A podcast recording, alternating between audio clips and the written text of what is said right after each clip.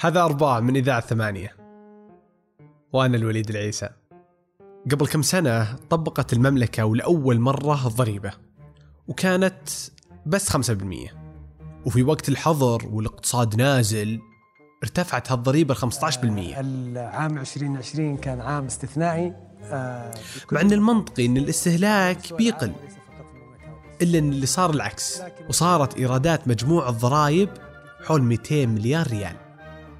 كثير دول كبرى في العالم ومنها أمريكا مثلا تعتمد تقريبا 100% في التشغيل الحكومي على الضرائب طيب اليوم وفي السعودية كيف لازم يصير شكل اقتصادنا في المستقبل؟ وش دور الضرائب بالفعلي في الاقتصاد؟ وكيف شكله وأثره عندنا هنا في السعودية؟ هذه الحلقة مع عبد الله الربدي مهتم بالشأن الاقتصادي والمالي والاستثماري. والحلقة هذه أطول شوي من العادة. بس أضمن لك إنها ممتعة جدا وبتعطيك تصور عن اللي جالس يصير. وظيفة الدولة في في في نظام الدول الحديثة نتكلم دول الحديثة إنها تكون آه، مشرعة مقننة وحافظة للنظام وغير من وجاب واجبات الدول لكن في نظام الدول الحديثة لا يجب أن تكون الدولة هي الموظفة هي المشغلة الاقتصاد هي المصدرة هي كل شيء فهذا يعتبر خلل وهذا يعني الخلل انها الدولة هي اللي تصدر وتنظم ولا الخلل إي نعم إن الدولة تقوم بدور أكبر مما يجب في الاقتصاد فالمفترض إنه كلما تم تحييد وتقليل حجم تأثير الدولة في الاقتصاد وعلى حساب. القطاع الخاص كلما كان ذلك أفضل ورفع من كفاءة القطاع الخاص أو رفع من كفاءة الاقتصاد. فبالتالي إحنا نجد إن الدول دائما ترفع يدها عن الاقتصاد من ناحية إنها تكون مالكة للشركات أو إنها مشغلة أو إنه الاقتصاد يعتمد على الإنفاق الحكومي إلى إنها تكون هي تعتمد على الاقتصاد هذا في جلب الإيرادات. فبالتالي من هنا يجي نظام الضرائب انه الدولة تعتمد في تمويل نفقاتها الأساسية من آه، برنامج الضرائب اللي تفرضه على المواطنين وعلى الشركات فبالتالي تستطيع أن تقوم بواجباتها على أكمل وجه. أوكي. طيب آه، مو بالمفترض آه، إذا كانت مثلا الدولة تعتمد بشكل رئيسي على السياحة في اقتصادها. فالفلوس اللي هي بتجيبها بتشغل فيها بتسوي فيها الشوارع والمدارس والمستشفيات من السياحة. إذا أنا دولة عندي نفط بجيب من النفط. إذا أنا دولة يعني على حسب نوع اقتصادي. ليش بروح للضريبة؟ بقدر أقول للناس ادفعوا لي. لما قلت لي أنت الدولة تعتمد على السياحة نعم الاقتصاد يعتمد على السياحة لكن الدولة ليست تعتمد على السياحة يعني الدولة تأخذ ضرائب على الاقتصاد الاقتصاد اللي قائم على السياحة فلما نجي دولة خلينا نفرض مثلا دولة سياحية معتمدة على السياحة زي المالديف فالمالديف الدولة ما هي اللي تتحاسب بالفنادق أو هي اللي تملك الفنادق كلها مملوكة لشركات أجنبية لكن تفرض عليهم ضرائب وهذه الضرائب هي اللي تمول الدولة فبالتالي هي الدولة معتمدة في الأساس على الضرائب اللي تجي من قطاع السياحة. فهذا هو المفترض هذا هذا النظام الاقتصادي اليوم الجديد اللي قاعد يشتغل فيه النظام العالمي. فهذا اللي يحمي الدول من دورات اقتصادية سيئة اعتمادها على سلعة واحدة. كذلك راح يساعد الدولة انها ترفع كفاءة الاقتصاد كفاءة الشركات. كلما كان الدولة مبتعدة عن تمويلهم ودعمهم. طب يعني أنا أحس انها هي دائرة جالسة تدور. بالضبط. اليوم مثلا السعودية جالسة تعتمد على النفط بشكل مرة كبير. واليوم السعودية جالسة تعطي رواتب للموظفين رواتب عالية جدا كم؟ نص تريليون. صحيح. مبالغ عالية. بعدين آه، جالسين ناخذ ضرائب من هذه الرواتب. صحيح. فمثال السياحة منطقي إن في شركات أجنبية وفي ناس من برا فلما يجون أنا بأخذ منهم. عندنا أنا بعطيك راتب وراتب عالي بعدين بجي أخذ منك. طب أنا عندي نفط من البداية. ليش أبغى أسوي ذي الدورة؟ فهمت قصدي؟ أنت, انت الآن فهمت قصدك تماما. أنت الآن حطيت يدك على المشكلة. اليوم إحنا وش مشكلتنا في الاقتصاد السعودي؟ عندنا. مشكلتين. أول شيء إن إحنا كاقتصاد خل الدولة كاقتصاد معتمد على النفط أوكي.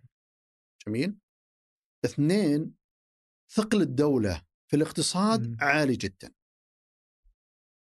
لعل هذه ممكن يعني تبسط إلى حد ما الحالة اللي صايرة في السعودية اليوم؟ وما ق...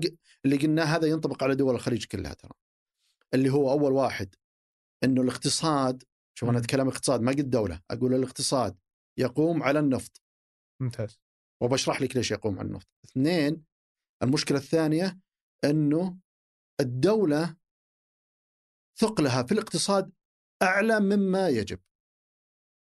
وهذه طيب. بشرحها لك الثنتين كلها. أول شيء خلينا نقول ليش الاقتصاد قائم على النفط؟ أو ليش هو مشكلة كذلك؟ أول شيء اليوم إحنا آه، كيف أنت تقدر تقول إن هذه الدولة اقتصادها جيد مثلا؟ إذا كانت تستطيع.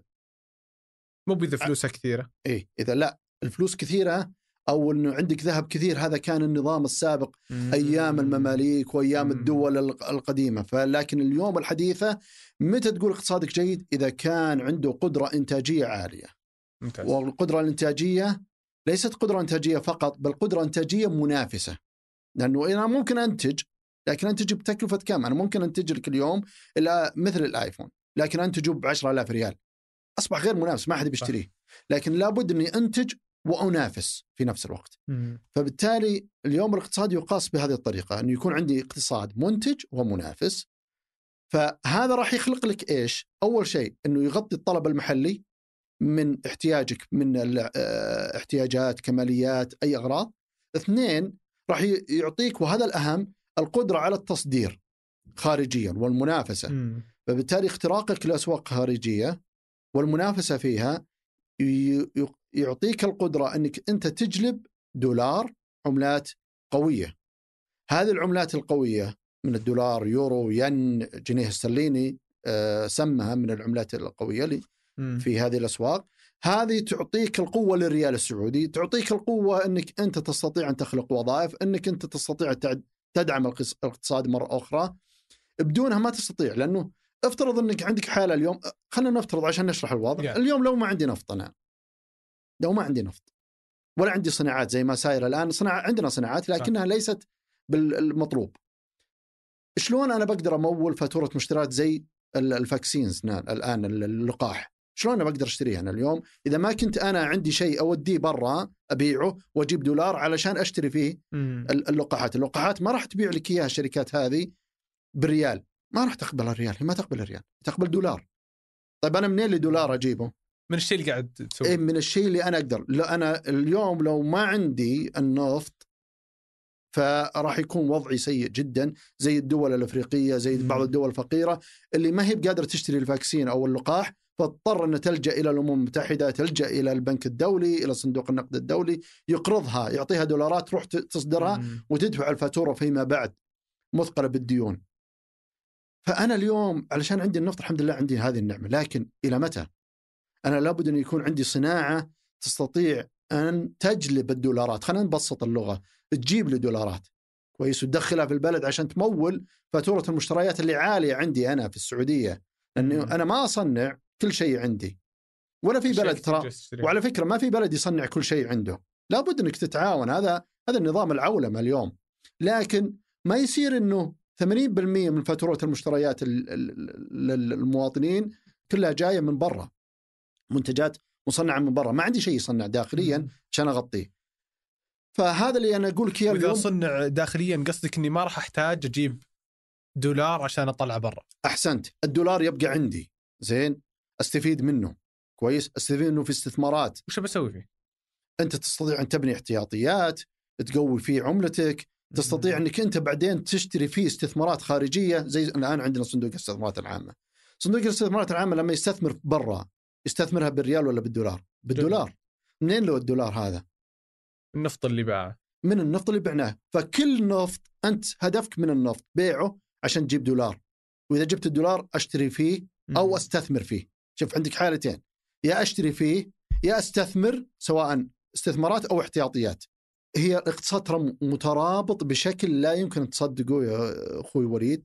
فأنا نحتاج إحنا نصل يعني في في القادم الأيام أو في السنوات القادمة وهذه الرؤية تهدف إلى أن يكون عندنا صناعات نستطيع أن نصدرها وننافس وبالتالي يقل حجم نسبة التصدير النفطي. مم. زين اليوم أنا أبيع 90 بالم...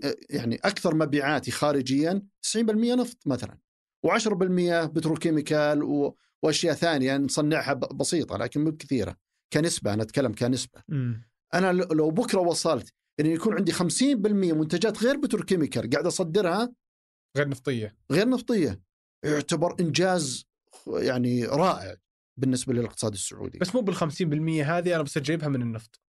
لأني أنا بعت النفط صار عندي فلوس ورحت جبت لي مصانع جبتها عندي. من فلوس جبتها من النفط. بالضبط. أنت في النهاية راح تحتاج إلى تموين. التموين هذا يا إما يكون عندك نفط قاعد تبيعه وتاخذ فلوس وتستثمره أو إنك تروح تصدر سندات وديون و وغيرها. فبالتالي تروح تستثمرها. اللي قاعد يصير عندنا اليوم إنه حنا نحتاج إلى أن نبني هالصناعات هذه ونحتاج إلى الأموال فقاعدين نحاول نستهلك اللي نبيعه من النفط ب- باستثمار ب- ب- بهذه ال- ال- ال- البنية التحتية الصناعية. اللي تعود لنا بالنفع كلنا لأنه راح تخلق وظائف وراح تخلق صناعات مساندة وراح تساعدنا في أشياء كثيرة. بدل من هذا قاعد يروح 50% من أكثر من 50% من مبيعات النفط قاعد تروح رواتب. والرواتب يعني صحيح إنها تروح لجيب المواطن لكن عائدها ضعيف في خلق الوظائف. في نهاية الأمر ليش؟ لأن المو- من النهايه المواطن راح يصرفها في مستهلكات، المستهلكات هذه منين جاية؟ أغلبها جاي من برا. بس لو بقول لك مطاعم مقاهي ناس كثير يأخذون ذي الفلوس يفتحون شركات لهم ناشئة مثلا مو في جالسه ترجع بشكل اي أنت تتكلم عن حالات لكن أنا أتكلم لك عن المتوسط العام للسعوديين رايحة على المستهلكات. اليوم في حاجة اسمها المضاعف الإنفاق الحكومي. مضاعف. الإنفاق الحكومي اللي كم كل إذا صرفت الحكومة ريال كم قاعد يجيب عائد داخل الاقتصاد. عندنا إحنا كل ريال تنفقه الحكومة أنا ما عندي رقم بالضبط دقيق لها لكن اتصور من الذاكرة أنه كل ريال تنفقه الحكومة لا يعود إلا ب 75 هللة. يعني ما. يعود بريال كامل. وفي حالات يعود يعني- بشكل اي أنا طبعا لما ما يعود بريال كامل معناه أنه في عندي تسرب كبير قاعد يطلع برا البلد فمعناه الإنفاق الحكومي ما قاعد يؤدي الغرض اللي منه برا كل دولار ينفق مثلا في أمريكا أنا ما أتذكر رقمنا الحين لكن يرجع بدولار و75 هلل مثلا. أو زيادة. دولارين. اي بزيادة. وهذا المفترض إنه بزيادة. ما يرجع بالنقص. فهذا يوضح لك الخلل اليوم اللي موجود عندنا. اثنين في المشكلة اللي عندنا بس إنها ولا أقطعك. مو بإنها يعني الدولة المفترض إنها مو بشركة. يعني مو أنا كل سنة أقيس ارباحي وخسائري أنا جالس أصرف مو عشان أرباح. أصرف عشان المواطنين يعيشون حياة هنيئة يصير عندنا مدن جميلة تصير دولتنا كذا يعني. صحيح. وأنا ما ف- قاعد. وأنا ما قاعد أقيس لك أرباح أنا قاعد أقيس لك معاملة الانفاق أنا بجيب لك اياه مثال أنت اليوم لو صاحب شركة. خلينا نقولها بشكل آخر. صاحب شركة بتنفق عندك اليوم 10000 ريال وتبي تنفقها في أشياء داخل الشركة. هل تنفق هل العائد من الريال اللي تصرفه في مصاريف قهوة وشاهي مثلا يعادل نفس العائد اللي قاعد تصرفه في جلب منتجات أنت تبيعها للعميل؟ لا. شكرا. هذا هو بالضبط اللي يصير. أنا لما أصرف مم. لما أصرف ريال على المواطن نعم هو يستفيد. زين؟ وأكيد راح يستفيد وراح يفتح مشاريع بعضهم لكن مو بالكل. المتوسط أكيد انه المتوسط راح ينفقه في نفقات استهلاكية في. نهاية الأمر. محتاج هو ينفقه بالمواضيع هذه وهو مو بشيء غلط. إحنا ما نقول شيء غلط هذا اللي بيصير. لكن لما أنا أزيد نسبة اللي أنفقه على الاستثمار أوكي إيه. زين كدولة زين استثمار زي إيش؟ تمويل شركات كبيرة آه، بنية تحتية ضخمة للصناعات وغيرها وغيرها يزيد العائد ليش؟ لأنه كل هذا اللي أنفقه راح يجلب شركات، راح يجلب استثمارات، راح يفتح وظائف، راح يفتح الحاجة إلى مصانع اسمنت، حديد، تبني وتشتغل معاهم وشركات. مساندة وغيرها، هذا هذا المضاعف، هذا المضاعف اللي أنا أقصده. فهذا واحد من الأسباب الخلل اللي موجودة عندنا. اثنين أنا بروح السبب الثاني هو دور الحكومة اللي اكبر من اللازم داخل الاقتصاد. يعني اليوم زي ما ذك... أنت ذكرت إنه فاتورة ال... ال- الرواتب ونفقات العاملين هي ليست فقط رواتب يعني حتى نفقات عاملين جميعه ت- إيه. طبي وغيره وغيره 500 مليار سنة. رقم رقم كبير طبعا اي رقم كبير وهذا يدل إن دو- دور الدولة الآن ضخم داخل الاقتصاد. أنت المفترض إنك أنت تقلل دور الحكومة عبر برامج التخصيص عبر غيره وغيره. يعني اليوم مثلا الدور الحكومة إحنا نقيسه نقيسه داخل الناتج المحلي الإجمالي. دور الحكومة مثلا في أمريكا حوالي 17% آه، كنفقات نفقات الحكومة. اليوم عندنا في السعودية 23 24% باستثناء طبعا النفط. أنا ما راح اتكلم لك عن أرامكو وغيرها لأنه بالنهاية هي مملوكة للحكومة بعد. صح.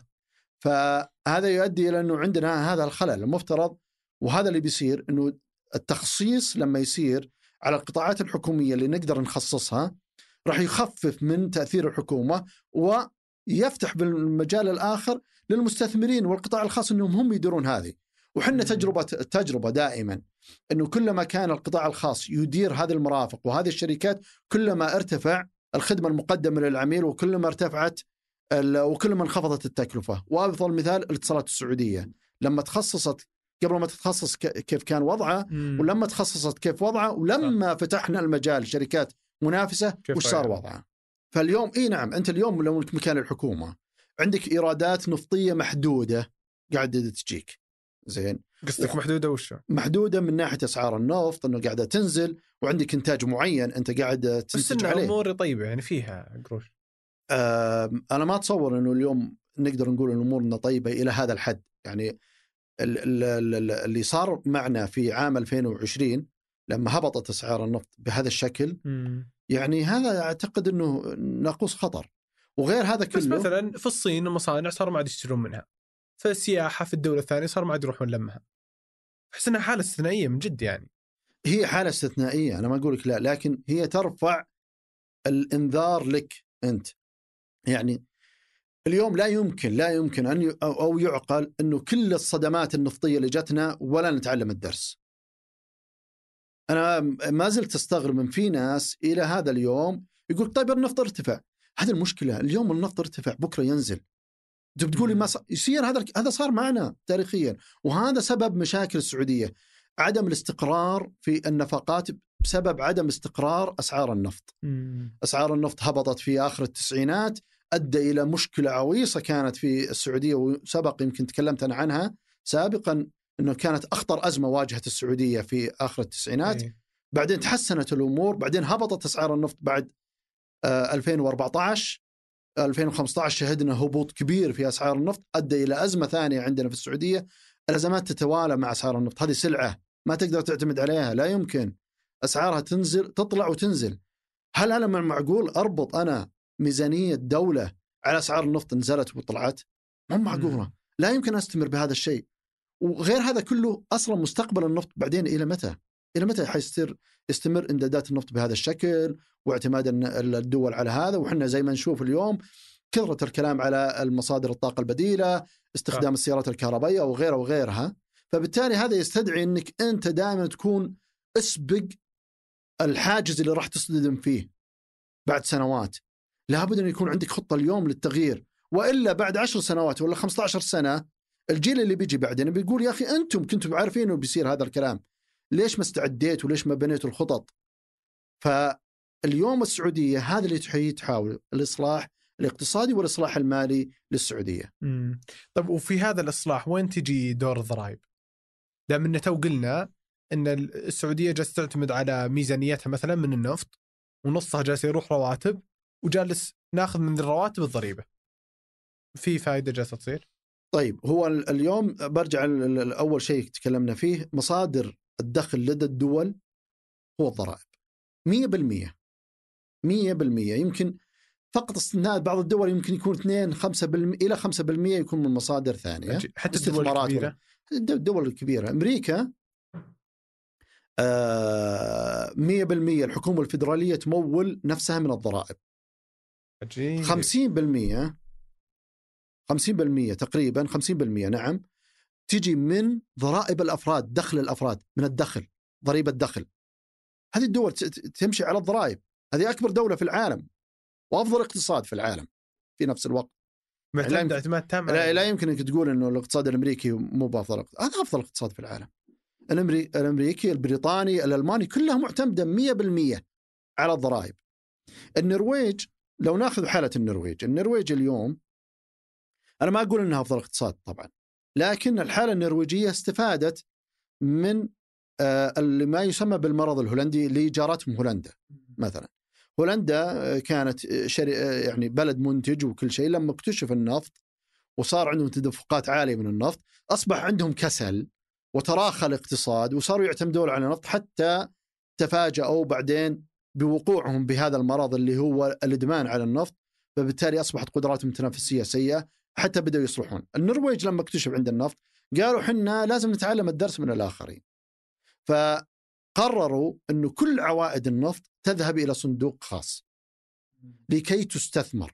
فبالتالي يرتفع كل دولار تبيعه من النفط لازم أنا أستثمر ويرجع لي بدولار ونص في نهاية السنة أو دولار وربع أو دولارين مثلا الوقت جالسه تعتمد على إيش في التشغيل؟ على الضرائب. على فكرة النرويج الآن بلد نفطي صحيح؟ صح. وعنده أكبر صندوق استثمارات في العالم صحيح؟ عندها أعلى ضرائب. عندها أعلى ضرائب. نعم عندهم نظام يعني آه، شبه اشتراكي في مسألة ال- الخدمات العامة والمستشفيات آه، ما ما في خلاف هذا فيه لكن عنده ضرائب عالية.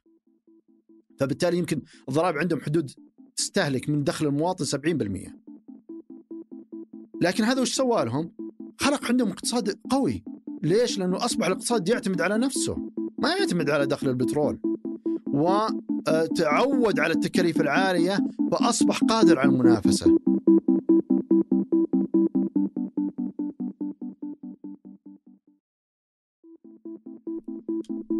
أي عندنا إحنا في السعودية ضريبة واحدة فقط كانت خمسة تعتبر قليلة. ضريبة القيمة المضافة على المواطنين السعوديين أتكلم. يعني في ضريبة دخل على الشركات الأجنبية.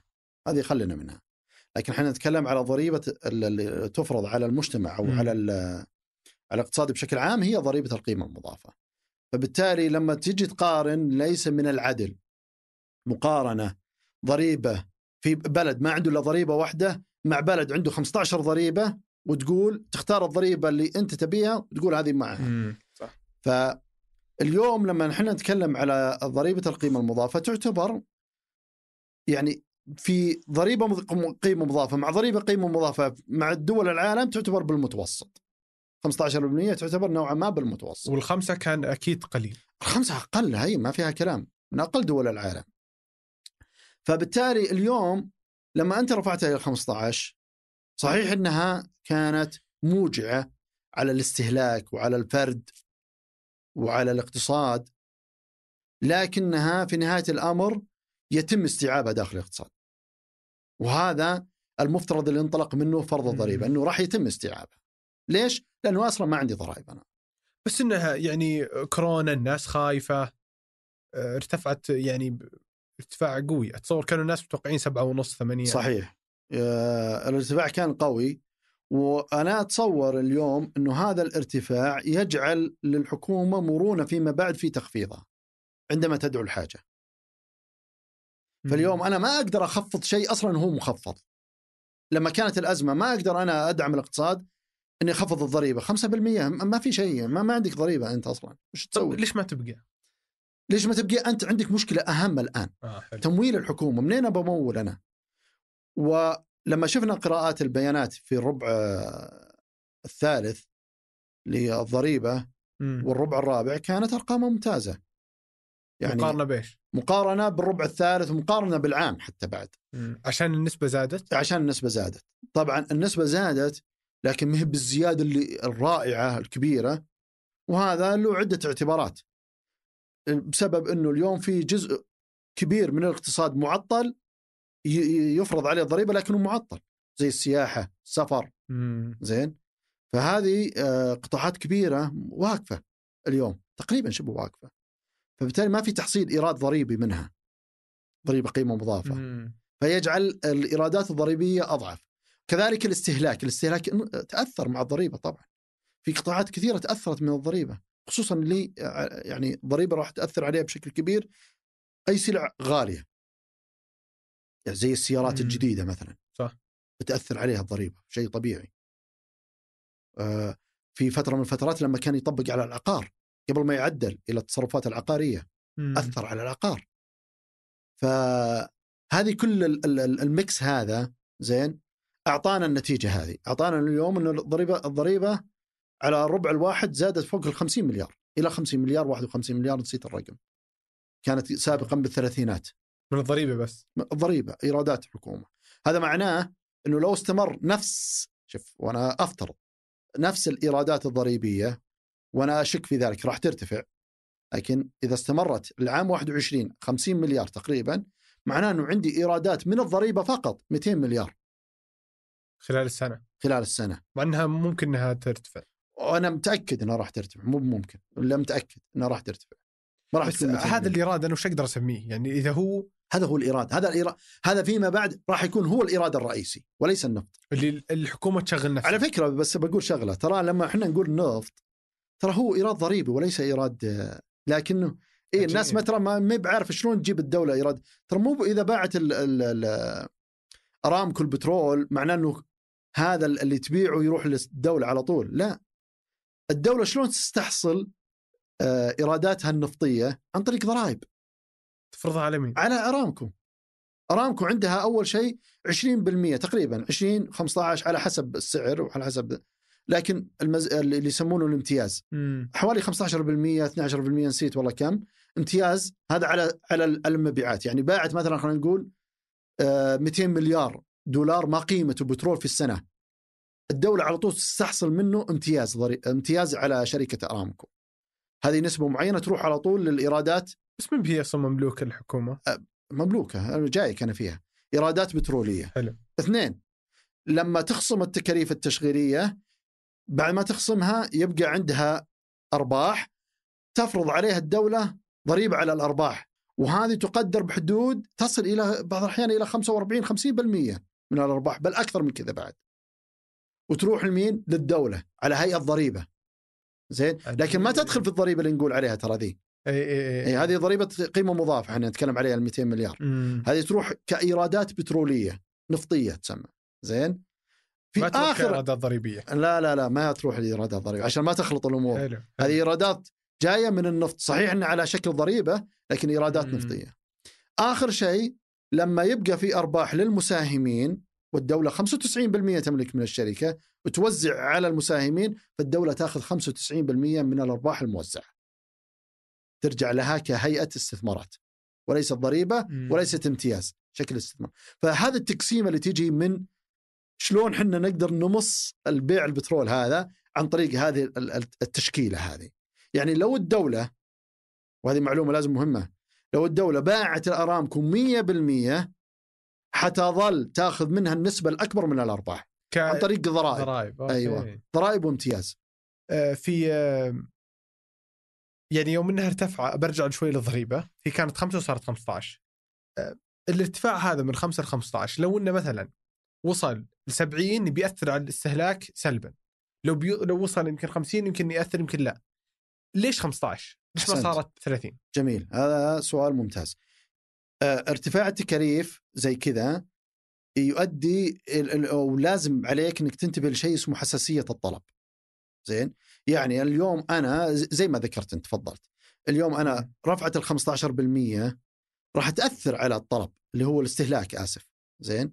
يعني أنا لما أستهلك وعلي ضريبة 15% مو زي لما أستهلك وعندي ضريبة 50% هناك بمسك شوي. أكيد أكيد حيتغير إنفاقك ولا لا؟ صح ولا لا إلا. هذا ما يسمى بالحساسية تجاه الضريبة نسبة مم. الضريبة فأنت تبغى تصل إلى الحساسية المناسبة إني أرفعها لكن ما ينخفض عندي الاستهلاك بشكل يؤثر علي كايرادات إيه. ضريبية ويؤثر على الاقتصاد بنفس الوقت فاللي يبدو إنه طبعا الإخوان في آه، المسؤولين عن عن هذا البرنامج أو عن الضريبة أجروا حساباتهم عبر نماذج رياضية تؤدي إلى قياس التأثيرات مم. من الاستهلاك من نف- انفاق الناس إلى أي حد أنا ممكن أرفعها بحيث إني ما أثر على الناس.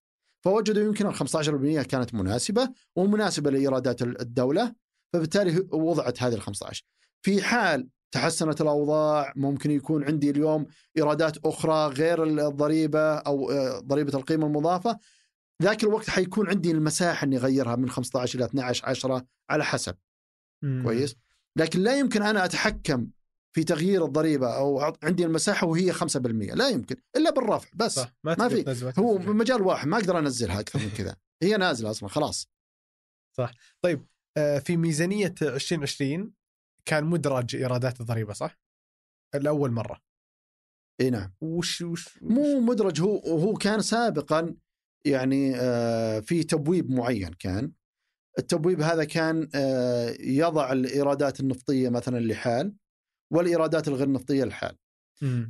صار في تغيير بحيث إنهم أضافوا إنه خلوا الإيرادات ال- اللي هي جاية من الضريبة كبند الحال والإيرادات الأخرى النفط زائد الاستثمارات للحال مم.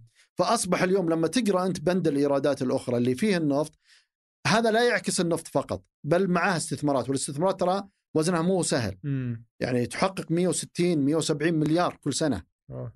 بعضها جاي من صندوق الاستثمارات العامه واكثرها بالأغلب إنه جاي من صندوق آسف من البنك المركزي استثمارات مؤسسة النقد. البنك المركزي حاليا. مع صندوق الاستثمارات العامة. صندوق الاستثمارات العامة كان استثنائيا هذه السنة فقط عام 2020 آسف. مم. أعتقد. ولكن في العادة ما يساهم. المفترض إن صندوق الاستثمارات العامة ينمي أمواله مع الوقت. إي صح يعني صح. ما يسحب منه إلا في الحاجة القصوى. قصوى مرة. ولا المفترض إنه ينميها ويعظمها مع الوقت زي ما يصير بكل الصناديق السيادية في العالم. مم. يعني ما يتم اللجوء له بس- بسهولة يعني. طيب وهذا كان التقسيم الجديد. هذا التقسيم الجديد اللي حصل إنه تم دمج ال- الاستث... ال- الإيرادات من الاستثمارات مع الإيرادات النفطية. مم. فأصبحت إيرادات أخرى. والضريبة وين صارت؟ والضريبة هي زي ما كانت أول بس كان معها استثمارات. فقسموها خلوها. وهذا يعكس حقيقة توجه إنه راح يكون الاعتماد على الإيرادات الضريبية زي ما تسوي كل الدول في العالم مم. إنه الإيرادات الضريبية هي المصدر الأساسي لدخل الدولة طب وهل تتصور يعني من كذا من المنطقي اقتصاديا إنه بتصير فيه ضرائب ثانية؟ يعني غير إنها ليش بس ضريبة د... ليش بس ضريبة قيمة مضافة؟ طبعا هو ال- ال- اللي راح يكون في المستقبل حيكون في ضرائب أخرى هذا المفترض فلكن بالمقابل لازم يصير في مقابل آخر إني لازم أنا أعزز الاقتصاد ولازم أهيئه ولازم يشيل دوره ويفتح وظائف. أنا ما يمكن أفرضها بعد الآن والوضع الحالي زي ما هو. صح. يعني لابد إنه يكون في تحسن في الوضع هذا. فضريبة الدخل ضريبة الدخل على الشركات كلها متوقع إنها راح تكون فيما بعد. متى؟ أنا ما أدري لكن المتوقع المتوقع يعني المسار الصحيح إنه يكون هذا هو وضعها في نهاية الأمر. وترفع يد الدولة يدها عن الاقتصاد كمشغل. في آخر أربع سنوات الحكومة وظفت بشكل كبير. الهيئات عندها مشاريع وفي رؤية لازم تطبق وفي أهداف لازم طبعا توصل. كان في حاله استثنائيه الهيئات الجديدة وغيرها وغيرها. وهذه أدت إلى توظيف كبير صار في في داخل الحكومة وهذا اللي شفناه بعدين في زيادة المرتبات والأجور والنفقات العاملين إلى انها تصل إلى 500 مليار ريال. لكن هذا الرقم لازم يتوقف لازم يخف مع الوقت. مو بصحي ابدا مو بصحي. لازم مع الوقت ينزل عبر التخصيص وزيادة مشاركة القطاع الخاص مم. وتحفيزه. هذا مع الوقت لابد. وزي ما قلت لك لا تنسى 40% من الشعب السعودي تحت سن ال 20 سنة. هذا كلهم يبون وظائف. هل تتوقع أن الحكومة تستمر بالوضع الحالي؟ حيمكن. طيب لو فرضنا ان طالبناها أنها تستمر منين تبي تجيب فلوس؟ لو نرجع مرة ثانية على مسألة الضرائب. فعملية سيركليشن هي عملية إعادة تدوير. صح. الدولة قاعد تاخذ الفلوس من عندنا كضرائب جزء منها تمول فيها الحكومة وترجع تصرف عليك مرة ثانية. هي ما توديها برا. تعطيك إياها مرة ثانية.